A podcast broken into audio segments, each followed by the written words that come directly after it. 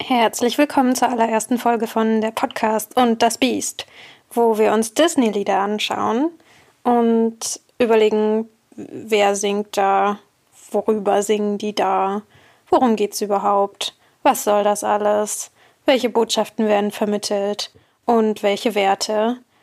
Und das alles aber natürlich mit einem liebevollen Blick, weil Disney-Filme für mich zumindest einen ganz großen emotionalen Wert haben und die sehr, sehr mag. Aber das heißt ja nicht, dass man da nicht kritisch drauf schauen kann. Und äh, bei Disney-Filmen ist das immer angemessen, weil das ja immer sehr normativ ist und äh, auf jeden Fall fragwürdig. Und heute in der allerersten Folge habe ich mir ein Lied ausgesucht aus meinem allerliebsten Lieblings-Disney-Film, nämlich dem 1994 erschienenen König der Löwen also dem Originalzeichentrickfilm. Ähm, ich werde auch kurz was sagen zu dem Remake von 2019. Aber heute soll es gehen um das Liebeslied aus König der Löwen oder das so bezeichnet wird. Da würde ich gerne auch später noch drauf eingehen. Das heißt, kann es wirklich Liebe sein? Also ich möchte darauf eingehen, dass ich das Gefühl habe, wenn man einfach nur das Lied anschaut, dann ähm, ist das, also spricht da für mich nicht so viel dafür, dass es ein Liebeslied ist, sondern nur in der Kombination mit den Bildern. Aber dazu später mehr. Kann es wirklich Liebe sein? Ich werde nicht groß auf den Inhalt von König der Löwen, dem ganzen Film eingehen. Also ich werde jetzt nicht nacherzählen, worum es geht also natürlich, was, wer die Charaktere sind und was alles wichtig ist, um das Lied zu analysieren, aber ähm, nicht den gesamten Film. Das heißt, wenn ihr den Film nicht gesehen haben solltet, schaut am besten nach, lest nach bei Wikipedia, ähm, wenn es euch so sehr interessiert. Wenn nicht, ich glaube, es geht auch ohne. Genau, also was ich ganz toll finde an Kann es wirklich Liebe sein und was auch so ein bisschen symptomatisch steht, aber vielleicht ist es bei dem nur besonders äh, lustig ist, dass ja das Problem ist, man hat diese vorgegebene Melodie und man hat eigentlich auch einen vorgegebenen Text und muss den dann übersetzen ins Deutsche. Und ich finde, bei Kann es wirklich Liebe sein, ist es wirklich ganz großartig gescheitert, weil der Text, zumindest der Refrain, einfach überhaupt keinen Sinn macht. Das ist inhaltlich wirklich sehr, sehr, sehr dünn. Der Refrain geht so, kann es wirklich Liebe sein im sanften Abendwind? Fragezeichen. Die Harmonie voll tiefer Friedlichkeit mit allem, was wir sind. Da fehlt ein Verb.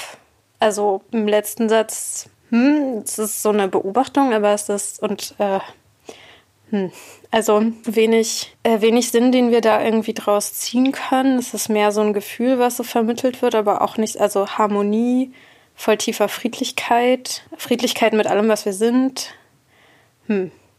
Schwierig. Im Original heißt es Can you feel the love tonight? The peace the evening brings. The world for once in perfect harmony with all its living beings. Da fehlt auch ein Verb, aber der Satz macht auf jeden Fall mehr Sinn. Also die Welt ist endlich mal in perfekter Harmonie mit allem, was so auf der Welt ist. Also da, da könnte man quasi das Verb einsetzen und dann würde der Sinn ähm, sich ergeben, aber bei die Harmonie voll tiefer Friedlichkeit mit allem, was wir sind, ist so, ja, so ein, so ein Wort, so eine Worthülse und irgendwie so nette Wörter, die aneinandergereiht sind und die vom, von der Betonung ja Sinn machen. Ja, aber nicht so richtig, nicht, also eigentlich nicht so richtig Sinn machen. Ähm, von der Struktur her äh, ist das Lied auch eher ungewöhnlich, würde ich sagen. Und zwar haben wir ein Intro und ein Outro, was relativ lang ist, von Timon und Pumba gesungen, beides. Das heißt Intro Timon und Pumba, dann haben wir den Refrain, dann haben wir die Strophe, also einen Teil von Simba gesungen, einen Teil von Nala gesungen, dann wieder den Refrain, dann haben wir so einen Key Change und nochmal den Refrain und dann das Outro von Timon und Pumba. Das heißt, genau, wir haben irgendwie im ganzen Lied nur eine Strophe und dreimal den Refrain und ein langes Intro und ein langes Outro. Also, wenn wir so an normalerweise an die Struktur von Liedern denken, und das ist auch bei den anderen Liedern bei König der Löwen so, dann ist das Strophe, Refrain, Strophe, Refrain, Refrain. Außer bei Kann es wirklich Liebe sein und bei Hakuna Matata. Bei den beiden ist das anders. Und ich habe mich gefragt, ob das daran liegt, dass sie halt mehr, mehr Handlung erzählen als die anderen Lieder, also dass quasi in den Liedern viel mehr passiert, weil im ewigen Kreis wird ja so ein bisschen die Geschichte, also die, das, das Setting so ein bisschen, ähm, also die, äh, die Handlung vorbereitet im Prinzip. Also eigentlich wird eher so die Szenerie erklärt. So, wir sind in Afrika, guckt hier irgendwie die tollen Tiere an und übrigens alles hier Monarchie, ein Kreislauf und so weiter. Alle sind da, wo sie sein sollen, Schicksal, bla bla. Und dann haben wir, ich will jetzt gleich König sein. Das ist halt äh, also ein schräges Lied darüber, dass Simba sich wünscht, dass sein Vater stirbt. Und, und seid bereit, genau das ist halt so dieser böse Superplan von, von Ska. Und bei, bei Hakuna Matata, da, also da passieren halt, also da wächst, da wird Simba erwachsen, quasi im Laufe des Liedes. Und bei Kann es wirklich Liebe sein? Naja, da entdecken quasi Simba und Nala, dass sie äh, verliebt sind ineinander. Aber ja, wie gesagt, nur aufgrund der Bilder und nicht aufgrund des Textes. Vielleicht gehen wir gleich, vielleicht gehen wir da einfach gleich drauf ein und heben uns das Intro und Outro mit Timon und Pumba für danach auf. Also wir haben die Strophe von Simba, in der Simba singt, ähm, wie soll ich es erklären, ob sie es auch versteht. Sie will die Wahrheit, die Vergangenheit, wer weiß, ob sie dann geht. Das heißt, was Simba hier ausdrückt, ist eigentlich ja grundlegend so eine Angst, Nala die Wahrheit zu sagen. Denn Simba denkt ja, äh, dass er schuld daran ist, dass Mufasa gestorben ist, ähm, weil Scar ihm das so gesagt hat. Und Simba denkt eben, wenn Nala das sagt, dann will sie nichts mehr mit ihm zu tun haben. Und entscheidet sich dann eigentlich auch aktiv dagegen, ihr das zu sagen. Und das äh, bleibt doch so in dem Film. Also er, er sagt eigentlich gar nichts. Also er spricht nicht mit ihr, spricht nicht mit ihr über die Angst und spricht auch nicht mit ihr darüber, was passiert ist, über sein Trauma. Und haut ja dann auch einfach ab, ohne ihr irgendwas zu sagen. Und äh, an sich kriegt sie es erst raus, also auch nicht von Simba persönlich, sondern ähm, von Scar, der Simba da ja dann irgendwann so bloßstellt. Ja, ähm, können wir gleich drüber sprechen. Was ich mich eben gefragt habe, ist, hätte Simba das je freiwillig erzählt? Also es wirkt ja so, um ehrlich zu sein, wirkt es so, als, ja, würde es nicht sagen. Und ja, das ist halt, also ich verstehe schon die Angst, dass er ihr das nicht sagen möchte, weil das ja schon einfach ein, ein krasses Ding ist und da sehr viel Scham irgendwie dran hängt und sehr viel Trauer und sehr viel Angst. Aber es ist halt auch keine, keine so gesunde Grundlage, sag ich mal, für eine romantische Beziehung. Wenn man seiner Partnerin irgendwie sowas Wichtiges verheimlicht. Ähm, also für manche Leute funktioniert das auch. Also ich will jetzt nicht sagen, dass irgendwie Ehrlichkeit so das die wichtigste Eigenschaft in einer romantischen Beziehung sein muss, aber für mich ist es auf jeden Fall, naja, also schade, dass der da irgendwie diese Angst nicht, ähm, ja, nicht teilen kann oder nicht, sich nicht traut, das irgendwie zu sagen. Genau, Nala singt, was will er nur verbergen? Er tut's die ganze Zeit. Warum will er kein König sein? Denn als König wäre er weit so Nala ist ja nicht blöd, ne? Und kriegt es ja schon mit, dass er so ein bisschen irgendwie rumdruckst und nichts sagen will. Und ja, fragt sich also logischerweise, ja, was ist es? Also es macht einen ja auch irgendwie neugierig, wenn man merkt, da ist irgendwas, was nicht kommuniziert wird. Und genau, und hat dann aber so dieses Ding von, ey, nice, Simba, das ist doch der Sohn des Königs, König ist tot, wir haben einen Scheißkönig Scar also ähm, Simba rettet uns und wird ein richtig nicer König. Und man weiß nicht so genau, worauf sie das jetzt basiert. Ähm, diese Annahme, also man könnte davon ausgehen, naja, erstens mal, ja, ist sie ja mit Simba aufgewachsen und glaube ich, ja, hat da vielleicht irgendwie auch so ein anderes Bild irgendwie, dass man denkt, naja, ist das schon ein cooler, cooler Typ, der Simba und der ähm, hat ja auch irgendwie einmal, als wir auf dem Elefantenfriedhof waren, irgendwie versucht, da so ein bisschen äh, mich zu beschützen, bla bla.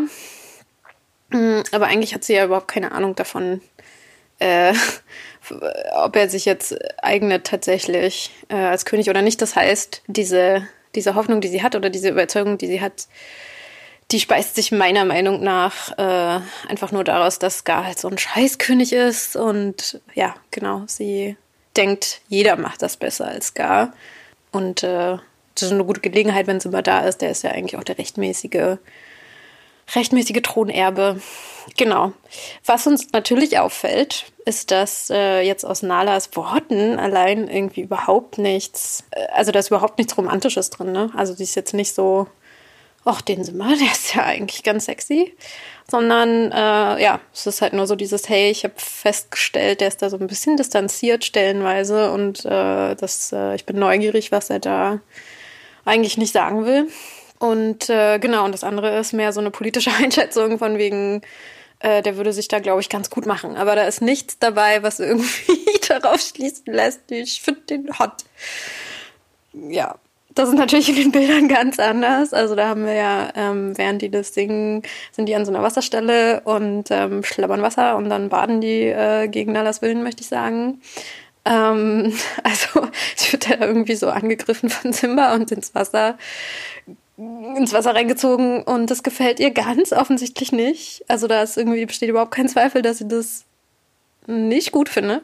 Genau, und dann tollen die irgendwie so da durch den Dschungel und purzeln dann so einen Hügel runter und dann, genau, dann kommt diese, diese Superstelle, wo Nala auf dem Rücken liegt und Simba einmal so übers Gesicht schleckt und dann ist er so, oh, oh, oh okay, ja, mm, oh, nice. Und äh, guckt sie so an und sie hat so diesen Blick von, du, ich Sex jetzt. Genau. Und äh, daraus können wir dann schließen, ah, okay, ist das ein Liebeslied, okay, sie sind verliebt. Und auch, weil das natürlich im Refrain kommt, ne? Also, das ist erstmal dieses, kann es wirklich Liebe sein? Und im zweiten Refrain, da ist das so ein bisschen abgewandelt und der endet mit Liebe ist erwacht. Und das ist ein ganz guter Hinweis für uns, denn äh, ja, sonst würden wir ja auf die Frage, kann es wirklich Liebe sein, natürlich nur antworten, ja, eigentlich nein, weil die beiden das nicht so richtig, also kein wirkliches derartiges Interesse verbal zumindest ausdrücken. Insofern würde ich sagen, ähm, Liebeslied, hm. Also meiner Meinung nach nicht. Also ich höre das nicht von den beiden, die äh, da anscheinend äh, sich verlieben gerade in dem Lied. Aber dafür haben wir ja die Bilder und äh, genau, die sprechen da eine ganz andere Sprache. Genau, und jetzt gerne, gerne Timon und Pumba Intro und Outro. Ähm, ich muss sagen, also vielleicht vorangestellt, äh, ich habe ja schon gesagt, dass ich eine wirklich eine ganz, ganz große emotionale Verbundenheit habe mit, mit diesem Film, was vor allem daran liegt, dass ich als Kind die Hörspielkassette hatte und die ähm, ja so dreimal am Tag ungefähr gehört habe. Ich kann den Film auch mitsprechen und äh, die Lieder mit, natürlich mitsingen. Genau, aber das ist so ganz tief in meinem Herzen drin. Und deswegen war es so ein bisschen krass für mich, nochmal so den Schritt zurück zu tun und mir das so äh, anzugucken, was, was, was, was bringt mir eigentlich dieses Lied, was bringt es mit, was wird da eigentlich ausgesagt. Und genau, ich war einfach extrem erstaunt darüber, ja, dass Timon so, so aggro ist auf Nala. Also wirklich krass aggro. Ne? Also das, das Intro ist ja so, dass er irgendwie gleich sich bedroht fühlt und dann äh, Pumba im Prinzip überzeugt davon, Nala ist gefährlich für unsere Brudi-Gang und deswegen muss die weg. So, wir müssen die irgendwie auseinandertreiben, ähm, weil sonst äh, ist Simba einfach weg. Der hat dann keine Zeit mehr für uns, weil der nur mit Nala abhängen will und dass Nala mit uns auch abhängt, das kommt nicht in Frage. Genau, und deswegen ist das eigentlich eine Riesenkatastrophe. Desaster, sagt er auch in dem, in dem Lied. Das Desaster fängt erst an. Genau, und das hat mich tatsächlich ganz schön schockiert, als ich es jetzt nochmal genauer angeguckt habe. Ja, das ist äh, traurig. Und ähm, Timon behauptet das auch einfach so. Also dieses, okay, wenn die sich verlieben, dann, ähm, dann hängt Simba nicht mehr mit uns ab. Und Pumba glaubt ihm, obwohl Pumba, ja, wie wir wissen, eigentlich der klügste ist von den dreien. Ne? Also der ist ja, der ist ja eigentlich super schlau, der weiß, äh, was Sterne sind und so. Und der ist da aber total gutgläubig und ist so, was, was ist denn? Die beiden ist doch süß. Und Timon ist so, nein, es geht gar nicht. Ähm, die macht uns ja alles kaputt. Und äh, Pumba ist so, ach so, ja, okay, hast recht. Schade, dann finde ich die auch doof. Ja, und was eigentlich dahinter steht, wie ich schon gesagt habe, ist, dass Timon ja eigentlich nur Angst hat davor, dass Simba keine Zeit mehr für ihre Freundschaft hat. Und da stecken jetzt gleich so Annahmen dahinter, ne? Also, dass er irgendwie denkt, wenn Simba sich in Nala verliebt. Also, da, da, es sei nochmal irgendwie, äh, also, da, äh, er denkt überhaupt nicht drüber nach oder wird gar nicht, das wird gar nicht ähm, so weiter überlegt, äh, ob Nala sich auch in Simba verliebt. Das wird irgendwie davon geht er einfach aus. Also er geht sozusagen aus davon, okay, Simba verliebt sich in Nala und dann, ja, dann ist er quasi passi. Dann, dann will er irgendwie nicht mehr befreundet sein oder er hat keine Zeit mehr. Und äh, diese ganze Angst projiziert Timon dann einfach auf Nala. Also ist so, so voll die böse Frau, die äh, klaut mir meinen Freund.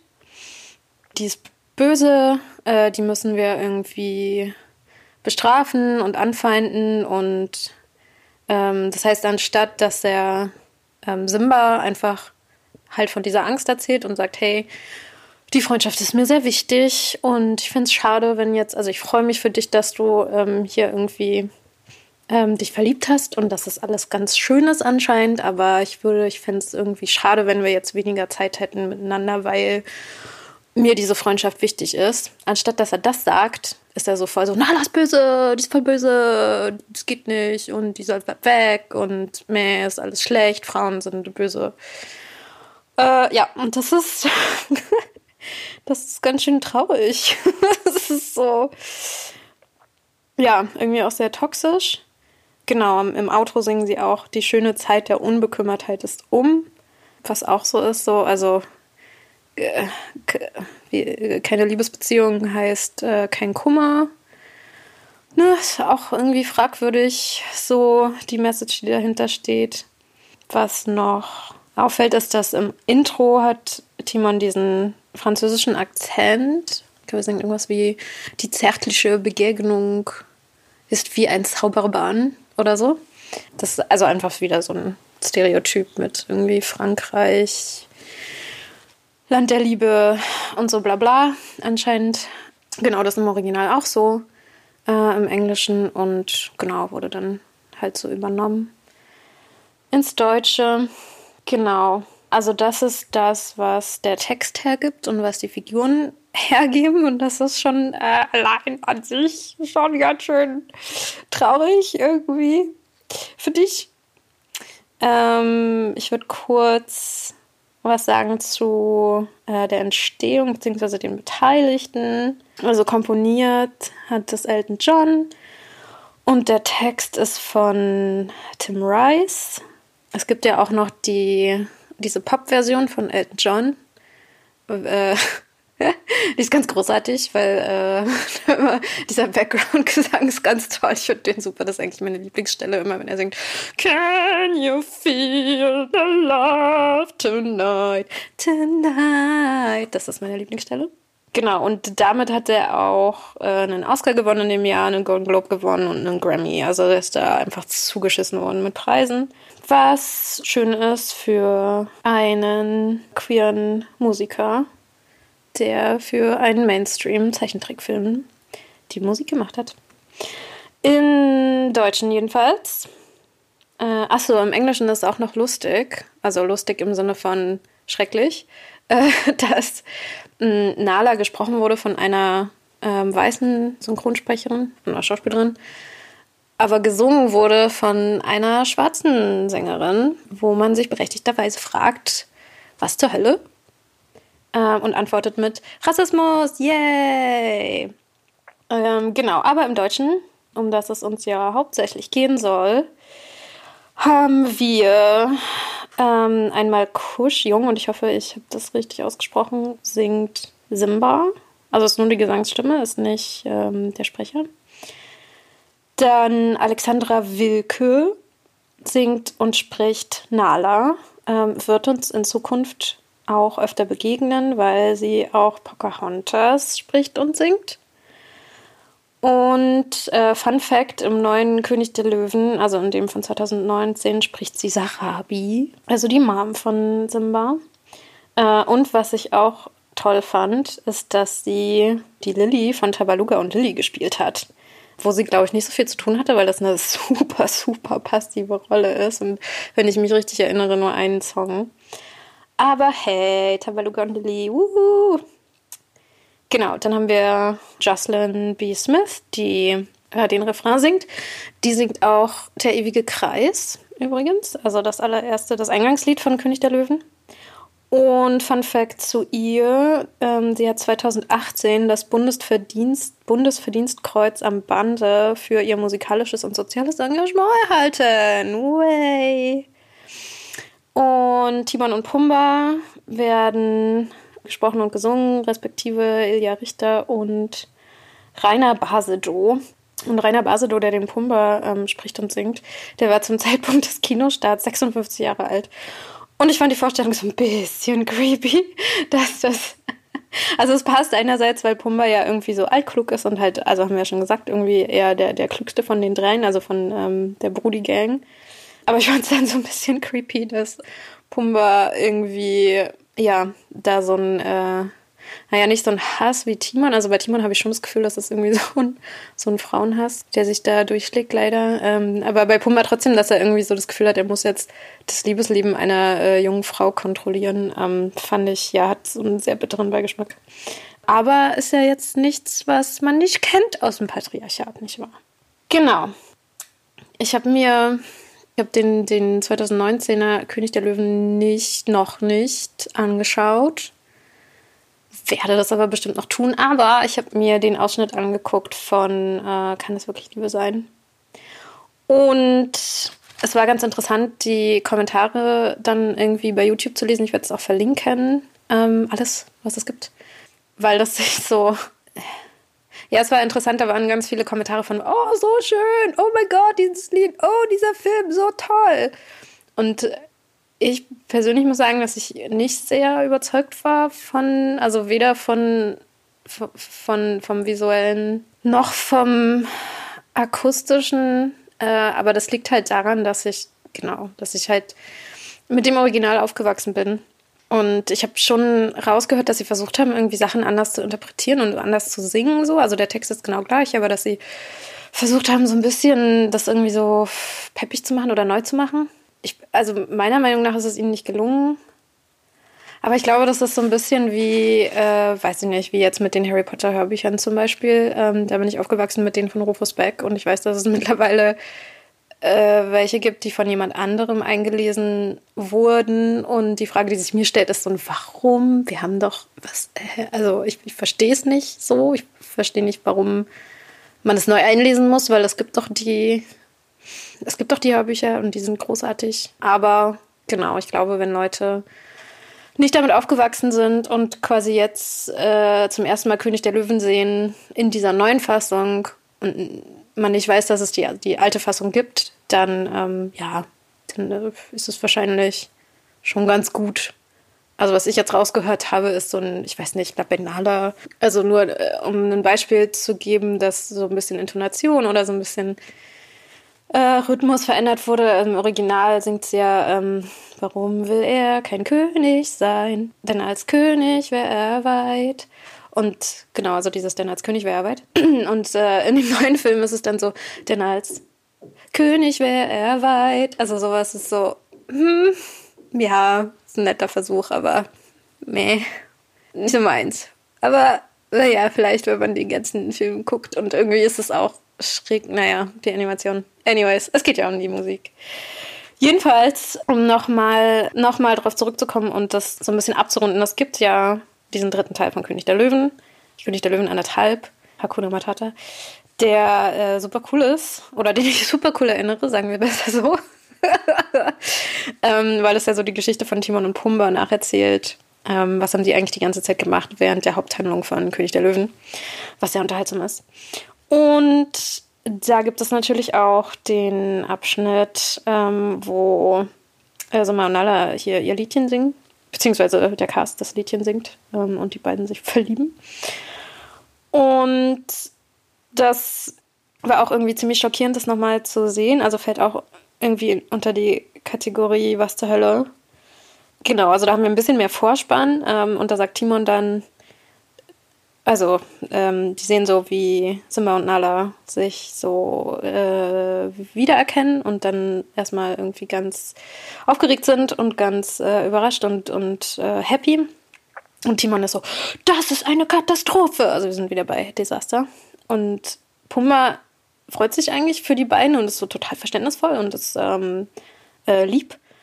Und dann sagt jemand zu ihm, süßer, unschuldiger kleiner Pumba, diese Löwin wird einen Flock mitten durchs Herz von Hakuna Matata treiben. Äh, ja, also, mhm. was Teile. Ähm, also haben wir ne, wieder irgendwie so auf den Punkt gebracht, äh, Timons Angst davor, dass äh, das Brudi-Leben von äh, Frauen zerstört wird. Und dann äh, geht es quasi in dem Film, sieht man dann die ganze Zeit, wie Timon und Pumba versuchen, Nala und Simba auseinanderzutreiben. Und zwar, indem Timon die ganze Zeit mit Thomas Hilfe versucht, Nala zu verletzen. Also ganz konkrete physische, körperliche Gewalt. Wir haben da zum einen versucht, Timon, also versucht er nicht nur, sondern es gelingt ihm auch, dass er äh, so ein, so, so ein Holzpfeil-Ding äh, in Nalas Pfote schießt. Und genau, und sich dann so, mm, au, ah, und Simba so, lass mich das tun hier und äh, zieht den dann so raus und das so, ich hab dich gerettet. Das zweite, was sie versuchen, ist, dass sie versuchen, so eine äh, Spinne auf die beiden runterzulassen, die, die dann irgendwie erschrecken soll oder beißen soll oder keine Ahnung was. Dann ähm, versuchen sie so ein, so ein Wespennest, so einen Bienenstock äh, auf ähm, Nala und Simba zu werfen. Und als letztes spannen die so einen Stolperstrick vor einem steilen Abhang auf. Und dann stürzt Nala da tatsächlich drüber. Und äh, genau, und dann purzeln die, also Simba und Nala purzeln den Hang hinunter. Und das kennen wir quasi aus dem, aus, aus König der Löwen 1 sozusagen. Also da sehen wir ja auch, wie sie ähm, quasi so übereinander fallen und das, da ist das mehr so spielerisch.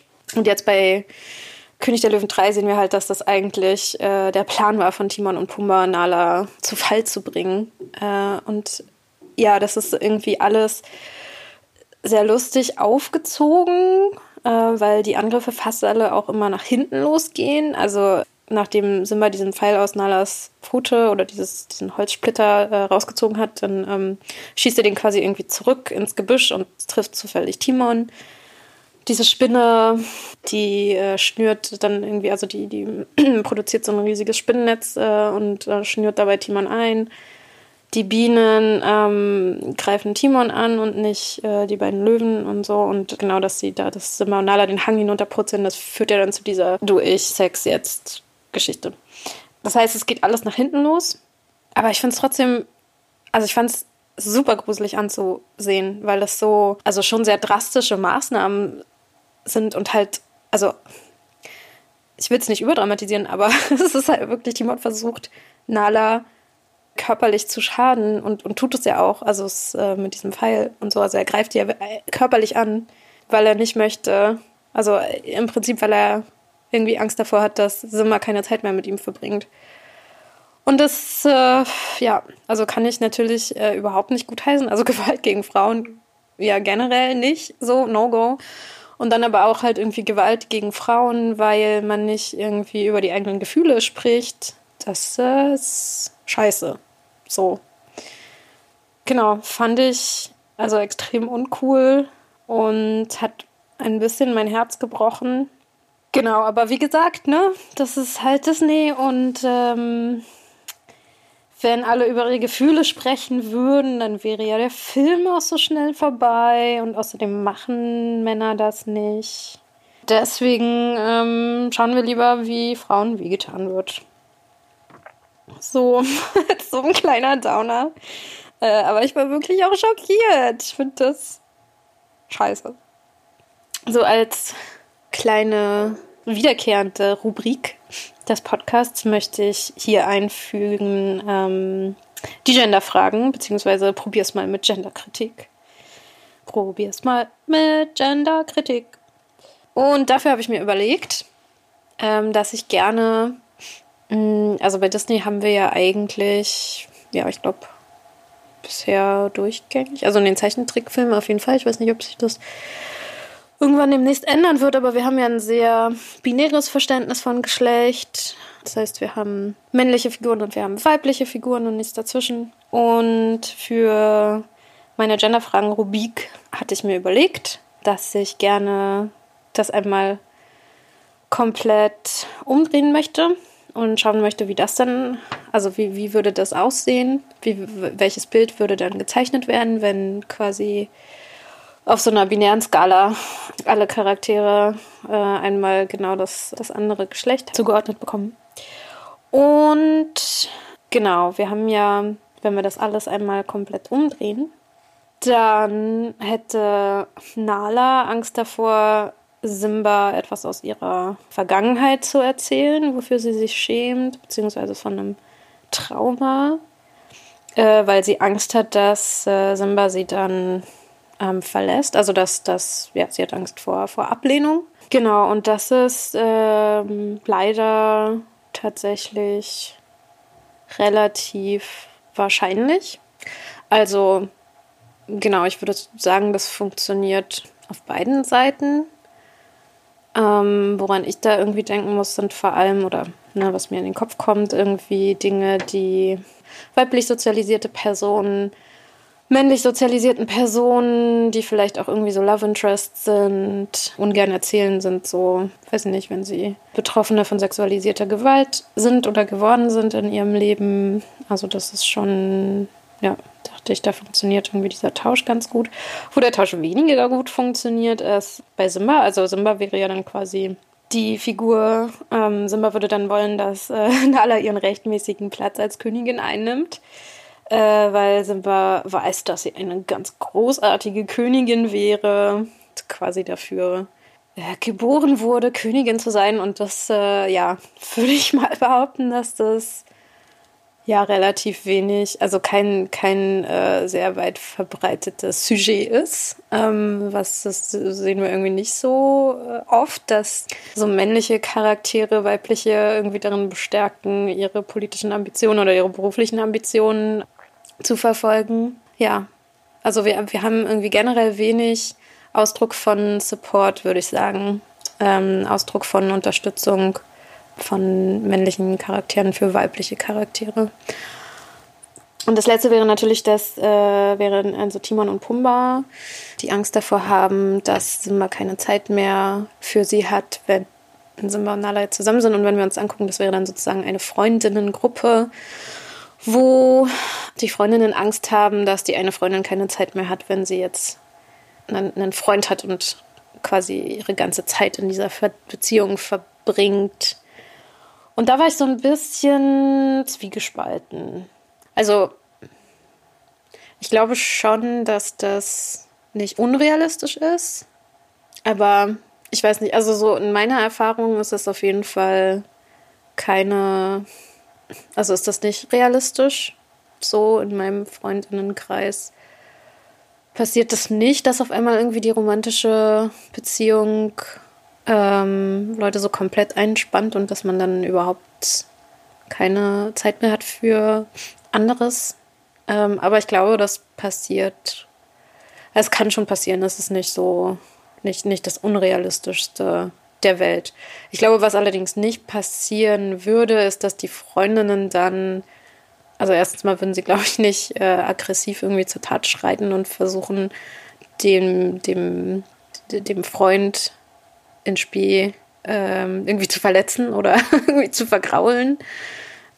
Genau, und, und äh, ja, und, und dann glaube ich halt auch nicht, dass, äh, dass sie dass, dass sie das so stark projizieren würden. Also ich glaube, sie würden dann schon eher, eher der Freundin das vielleicht direkter sagen. So, hey, wäre schön, wenn du mal wieder kommen könntest oder so.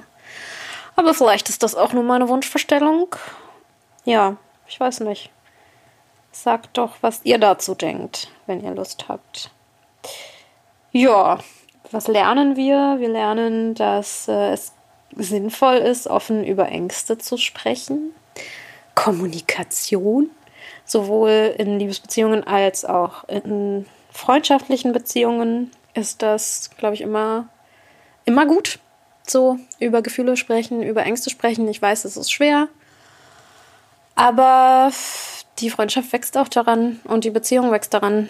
Und ähm, es erfordert Mut und es ist nicht leicht, sich so verletzlich zu zeigen, aber es ist immer besser, als ähm, unnötig irgendwie wütend zu werden und Leute anzugreifen. Äh, ich verlinke euch die YouTube-Videos und es gibt auch eine ziemlich coole Folge zum König der Löwen vom Bechtel-Cast. Ist in Englisch, ist aber großartig. Und dann sehen wir uns beim nächsten Mal. Ciao, ciao.